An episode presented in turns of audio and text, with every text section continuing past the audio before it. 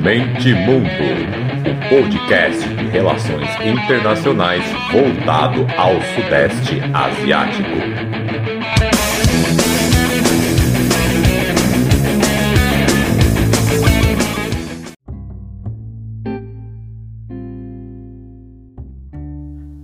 Fala povão! Começando mais um ASEAN News, o primeiro em áudio. Para quem não sabe, faço o ASEAN News desde o começo do ano, por isso que já estamos no 21º. Quem quiser, me passe seu e-mail lá pelo contato arroba mentemundo.com.br que eu adiciono na newsletter para receber notícias da região. Para quem for proativo, entra no mentemundo.com.br que toda sexta tarde sai mais um lá. Algumas notícias e informações precisam ser por lá, pois precisa de imagem para fazer sentido. Então, vou não, não vou falar por aqui não. Lá, escrito tanto no site como na newsletter, vai ficar mais completo. Mas ali é questão de duas ou três coisinhas a mais, pequenos detalhes. Desculpem a voz anasalada, não é que hoje eu tô com rinite. Tem raros dias que eu não estou com rinite. Esse é meu caso. Bem-vindo ao meu mundo. Bom, vamos começar Notícias da semana de 27 de junho a 3 de julho. Eu começo por ordem alfabética, então começo como o, o bloco como um todo. E aproveitando a reunião anual que eles tiveram por, por internet, né, por causa da pandemia, a primeira notícia é sobre a preocupação do Japão em, forçar, em reforçar laços com a ASEAN para se juntarem forças para pressionarem a China por causa das questões dos mares, do sul, do leste, meridional. É um, é um tema muito interessante que eu ainda vou escrever sobre, as nove linhas da China. É muito legal ter que voltar mais de 100 anos para explicar direito o que, que acontece ali. É bem, bem interessante mesmo. E o Japão, também parte interessada, está querendo entrar do lado da ASEAN para pressionar a China, porque ela está, eh, pessoas dizem a palavra assertiva, né, para não dizer expansionista mas a China está ali brigando por questões, diz que a área exclusiva de outros países é dela. Então o Japão também entrou no meio dessa confusão. O primeiro-ministro do Vietnã disse, abre aspas para ele, em relação à questão do mar da China Meridional, os representantes dos países concordam que a paz, estabilidade, segurança e liberdade de navegação e aviação precisam ser consideradas como a prioridade principal.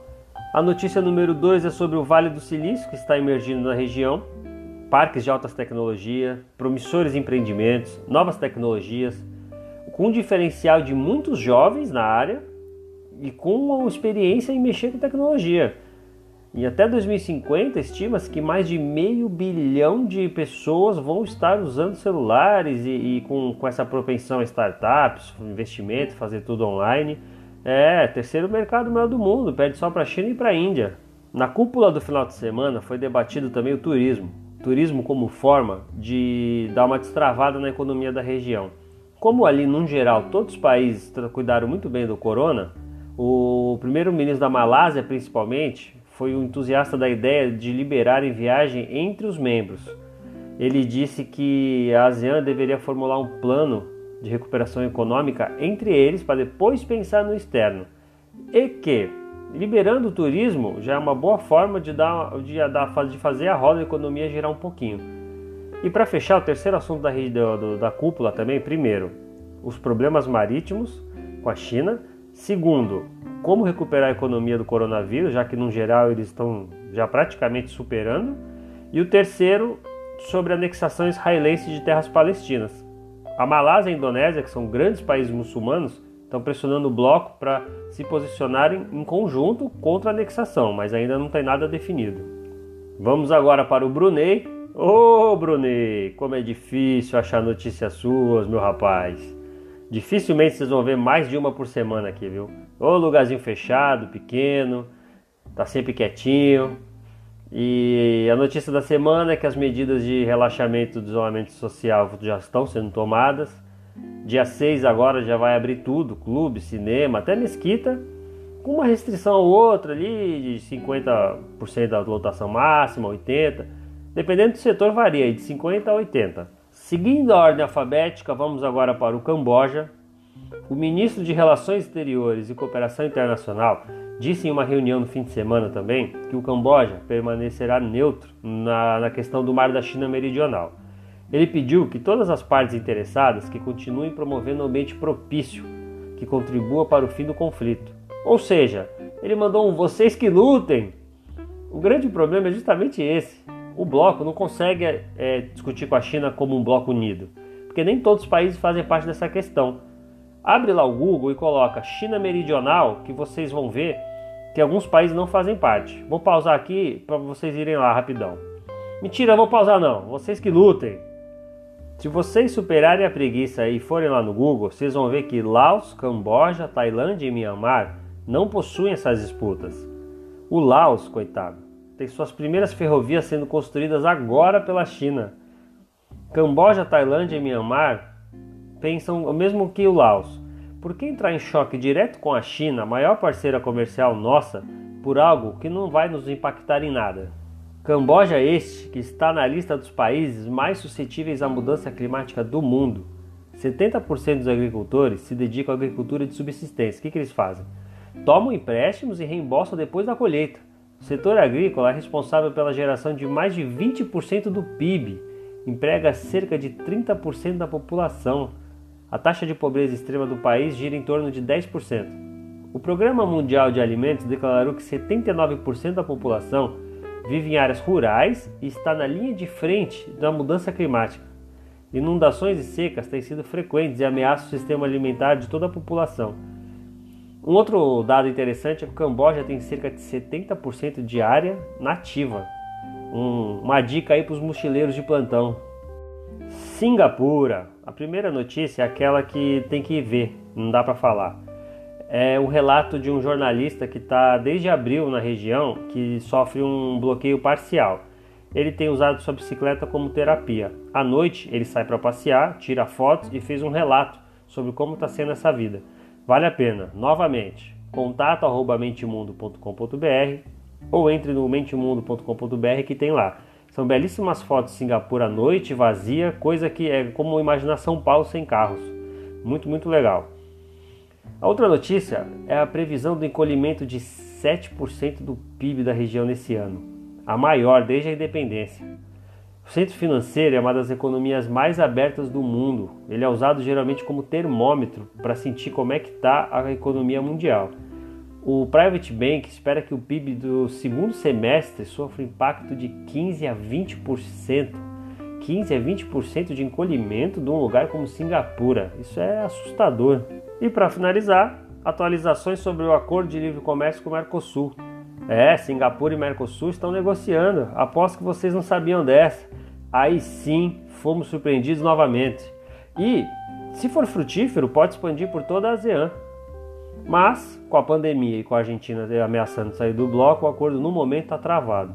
Ele visa cobrir questões relacionadas a mercados, regras de origem, pequenas empresas, é, barreiras fitossanitárias, mecanismo de salvaguarda, comércio, serviço, investimento, enfim. Singapura e Mercosul fizeram aí um comércio de 3 bilhões e meio no ano passado. Imagine, se isso se expandir para a ASEAN, isso tem um potencial violento aqui para a região. Filipinas. É, Filipinas. Tá que nem o Brasil, só sai desgraça, só notícia ruim. Um relatório da ONU estima que 122 crianças foram mortas na guerra às drogas entre julho de 2016 e dezembro de 2019. Isso que eles conseguiram rastrear. O relatório intitulado Como eles poderiam fazer isso com meu filho foi publicado pela Organização Mundial contra a Tortura e pelo Centro de Desenvolvimento e Direitos da Criança. Ele estabelece algumas recomendações para o governo, como fim da impunidade, revisão da lei e outras coisas que o governo não vai nem ouvir. Outra lei controversa no país é a nova lei antiterror. Não vou estender ela aqui porque tem nas semanas anteriores e se vocês quiserem, vocês já sabem o caminho para encontrá-la. Um professor foi preso sem mandato, sem nada, após publicar numa rede social que pagaria para quem matasse o presidente, o que confirmou as suspeitas de todo mundo que criticavam a lei, que ela era vasta, que ela não especificava e que por isso daria permissão para o governo fazer o que ele bem entendesse. O juiz do caso falou que o governo violou os direitos do cidadão ao invadir sua casa e prendê-lo. E o governo acusou o, o professor de sedição, mas o juiz disse, abre aspas para ele, embora desprezível, o autor da mensagem merece todos os direitos que a Constituição dá. Fecha aspas. A notícia interessante das Filipinas vem nas relações internacionais, um pragmatismo do mais alto nível, que dá uma saudade danada na gente brasileiro, tanto o pragmatismo quanto do alto nível.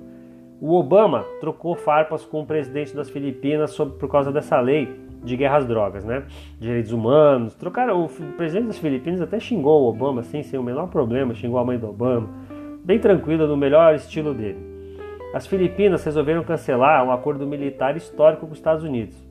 Na cláusula, o acordo diz que quando uma das partes cancelarem, precisa de 180 dias para o esvaziamento total. Isso foi visto como um aceno à China. as Filipinas agora cansou dos Estados Unidos, que é mais interessante para eles terem um acordo com a China. A China deve estar oferecendo melhores condições que os Estados Unidos. Só que a China não investiu o suficiente para o que foi prometido no país e também está com esse projeto expansionista nos mares. Colocou satélites em ilhas que as Filipinas alegam ser dela. E aí o que, que o Duterte fez? O golpe de mestre. Congelou o prazo de 180 dias. Ele não, ele não cancelou o. Ele não cancelou o cancelamento. Ele cancelou. Ele colocou um, um pause nos 180 dias que os Estados Unidos têm para retirar todas as suas tropas. Por quê? Para mostrar para a China, ó, eu posso voltar a ser, eu posso voltar a ter todos os acordos com os Estados Unidos. Então ele pausou e agora ele deve estar sentado na mesa dele, num leilão, falando para os Estados Unidos e para a China. E aí, quem dá mais? O único problema é que ele tem que tomar cuidado para não ser dragado totalmente para dentro desse conflito.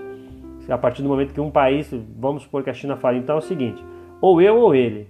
Isso, independente de quem falar isso, vai ser prejudicial para as Filipinas. Mas até aqui é um movimento muito inteligente dele. Indonésia. Quatro pessoas foram presas por matar um tigre da Sumatra. Vocês acreditam que um tigre, a pele dele, vale em média no mercado negro 6.400 dólares? Tem menos de 400 na natureza. E junto com os malditos tinham também dentes e ossos de urso do sol. Joga no Google aí, urso do sol, e dê uma olhadinha. Que fofeletes! A segunda notícia é muito interessante. A Indonésia, como outros países, tem programa de desradicalização de terroristas. A reabilitação bem-sucedida de ex-detentos é crucial em países como a Indonésia. O sudeste da Ásia conta com diversas células radicais, algumas inclusive com laços com o Estado Islâmico. A Indonésia é alvo frequente de atentados. Esse programa oferece diminuição de pena, visitas frequentes familiares e até bonificação financeira para os ex-detentos. Para os detentos. Acontece que muitos que podem fingir que estão aceitando o programa para usar os benefícios Inclusive, olha, olha que muito louco. Alguns ex é, quem, quem faz fama no terrorismo e acaba saindo dele é contratado pelo governo para tentar reabilitar esses detentos. Só que muitos apanham, até morrem dentro da cadeia acusados de traição. Há também quem reclame desse programa dizendo que o governo não está repassando os valores prometidos depois que eles saem da cadeia.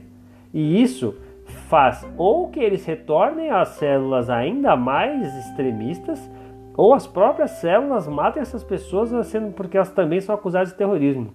Isso aí é um nó assim violento. Tem também o programa da China que é muito interessante sobre isso que, de novo, mais uma vez, não é espaço para cá, mas ainda vou fazer um programa especial sobre isso. E para finalizar a Indonésia, uma notícia maravilhosa de relações internacionais e a multidisciplinaridade que ela exige. Por isso que relações internacionais é tão legal. O nome da notícia é A Chegada de Trabalhadores Chineses e a Velha Cicatriz. Somente nessa semana, 156 trabalhadores chineses chegaram no aeroporto de Kendari e a previsão é que cheguem 500 ao todo. São cerca de 25 mil trabalhadores chineses no país e cerca de mil empresas chinesas. Tudo isso impulsionado pelo projeto da nova Roda da Seda.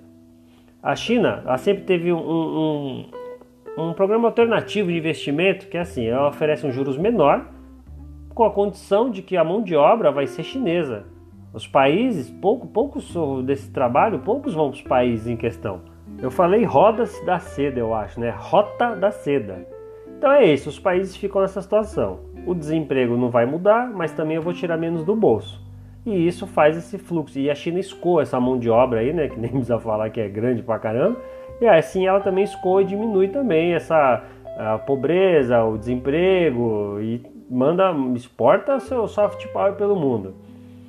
Agora, com a crise financeira por causa da pandemia, diminuição de, de emprego, os trabalhadores que chegaram da China tiveram que ser escoltados pela polícia, porque manifestantes da Indonésia foram ao aeroporto protestar.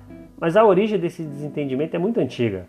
Você nunca vai conseguir entender um conflito recente sem puxar as raízes dele, que geralmente vai te levar até para mais de século, que é esse caso aqui. Isso tudo remete ao Império Holandês. O Império Holandês, quando, quando colonizou a região, dividiu a sociedade em três partes: os europeus, os entre aspas orientais estrangeiros, que eram árabes, indianos, chineses, e os locais. E deu permissão para os orientais estrangeiros coletarem impostos nas raças inferiores, ou seja, nos locais. Aí que surge a rusga entre indonésios e chineses, vem lá de séculos.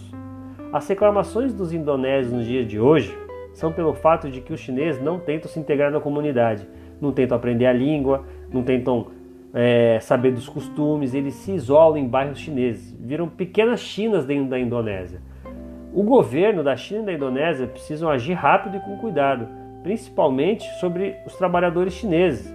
Protestos já estão indo em locais que eles moram e que eles trabalham. Para isso sair de controle é facinho, facinho. Ambos precisam garantir que os trabalhadores chineses, seus empregados e os próprios governos não façam nada além da lei ou que possam causar retrocesso nas comunidades locais, porque uma vez que isso aí é aberto, é uma caixa de Pandora. Vamos agora para o Laos, um país que é quase tão difícil quanto o Brunei para achar notícia. Não chega igual, igual, mas olha, tá bem próximo, viu?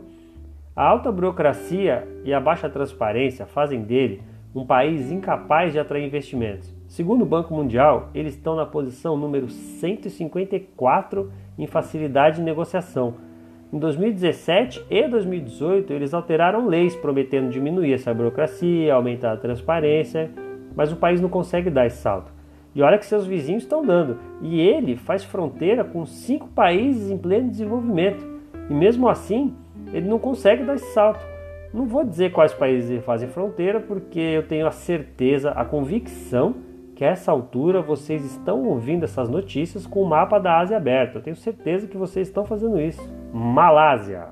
A Malásia hospeda aproximadamente 180 mil refugiados, mas não concede a eles reconhecimento formal de cidadania.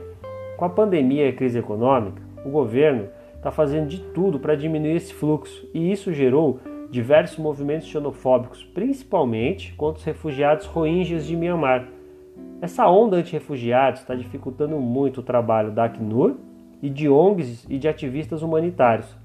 Esses refugiados precisam desses grupos para tudo, até para coisas básicas como higiene, alimentação. Falando em Myanmar, vamos para lá. Milhares fogem na expectativa de operação militar. Essa é a notícia. Para variar, na região de Rakhine, onde tem todo esse problema com os Rohingyas, que são aí ah, hoje o maior grupo refugiado do mundo, que como não poderia ser diferente, possuem grupos chamados terroristas, como o exército de Arakan, e foi o que aconteceu. Mais de 10 mil pessoas saíram de suas casas pela simples expectativa de uma operação militar na região, após um confronto entre uma guerrilha do exército de Arakan e membros do, do, do exército. São mais de 10 mil pessoas saindo de casa apenas com, porque surgiram ali boatos de que o governo iria entrar na área para tentar achar membros dessa guerrilha. É muita gente. Notícia número 2: eleições marcadas para novembro. Um total de 1.171 assentos nacionais, estaduais e regionais vão estar em disputa. Mais de 37 milhões de pessoas estão aptas a votar em 97 partidos. Aqui no Brasil agora a gente fica até feliz de ter apenas 30 e poucos, hein? São 97 partidos, 79 deles vão concorrer a, desde os nacionais até os regionais. A notícia é legal pelo seguinte: Myanmar esteve em uma ditadura militar por mais de 50 anos. As primeiras eleições foram em 2010, sendo 2015 as primeiras consideradas totalmente livres. Ou seja, agora vai ser apenas a terceira eleição. A última notícia é uma que me tomei até um susto, achei que fosse o fim do mundo. Entrei no Twitter esses dias e Myanmar estava entre os assuntos mais comentados do Brasil. Pensei, o que está acontecendo? Isso aí é tão chocante quanto gafanhotos atacando o país. Foi por causa de um deslizamento de terra em uma mina de Jade, deixou 126 mortos. E não é a primeira vez não. Ano passado já tinha deixado 50. Isso aí não é, é normal, né? Vai acontecer sempre. Sem segurança do trabalho, sem normas relativas à segurança, comprometimento, isso aí tende a acontecer, infelizmente, mais e mais. Tailândia. Essa notícia é aquele, aquela clássica frase de quando menos é mais. O reino da Tailândia suspendeu a controversa lei que prevê 15 anos de cadeia para quem difamar, insultar ou ameaçar o rei, a rainha, o herdeiro, o parente ou regente.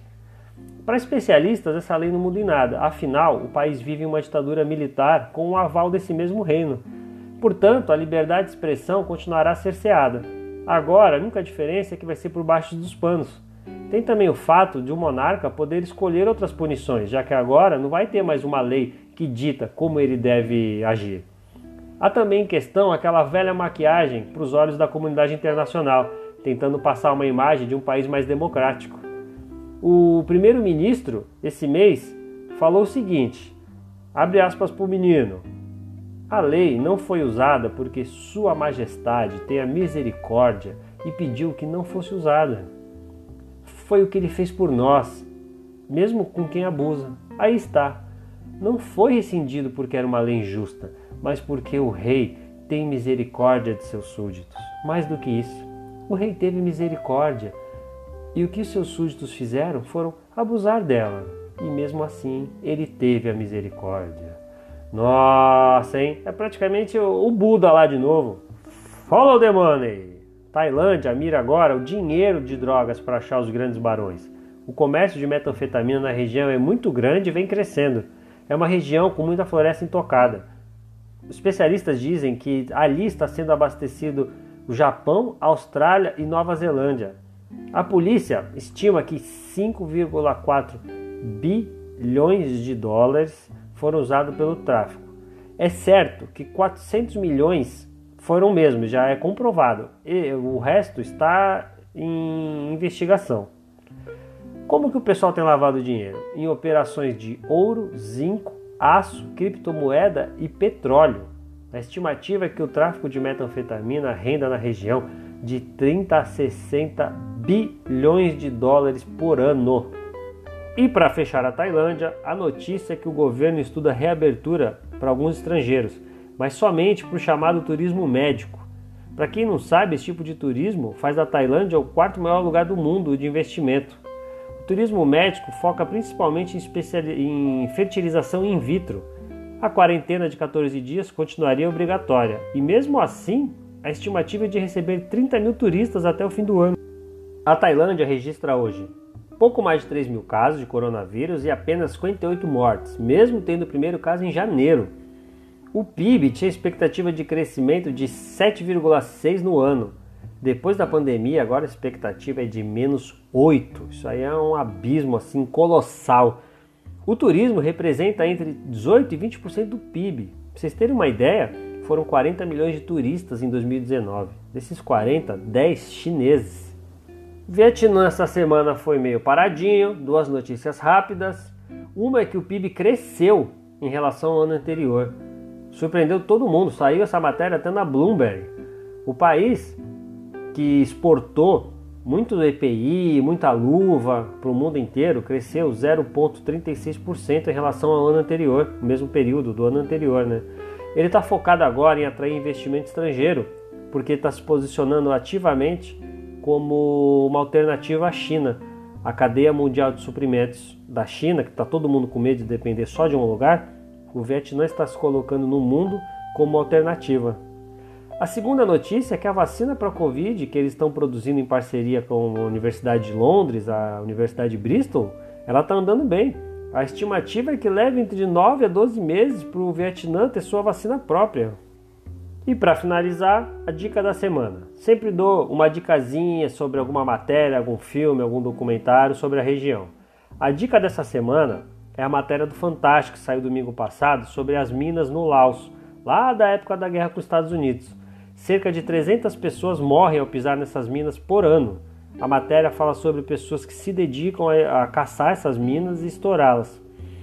Como aqui é por áudio ao primeiro, eu vou recomendar a primeira dica lá do Asian News, lá do começo.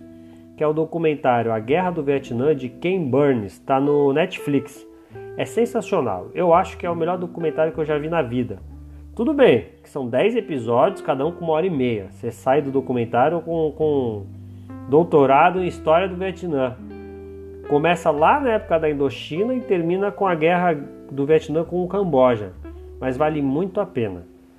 Tudo, é, o documentário é completo. Mostra o tempo inteiro a versão de todo mundo que estava envolvido na guerra. O Vietnã do Sul, o Vietnã do Norte, os americanos, o que estava acontecendo dentro dos dois países, o que estava acontecendo na política interna dos Estados Unidos, o que estava acontecendo no Vietnã do Sul. É sensacional, é, é o melhor documentário que eu já vi na vida. Vale muito a pena.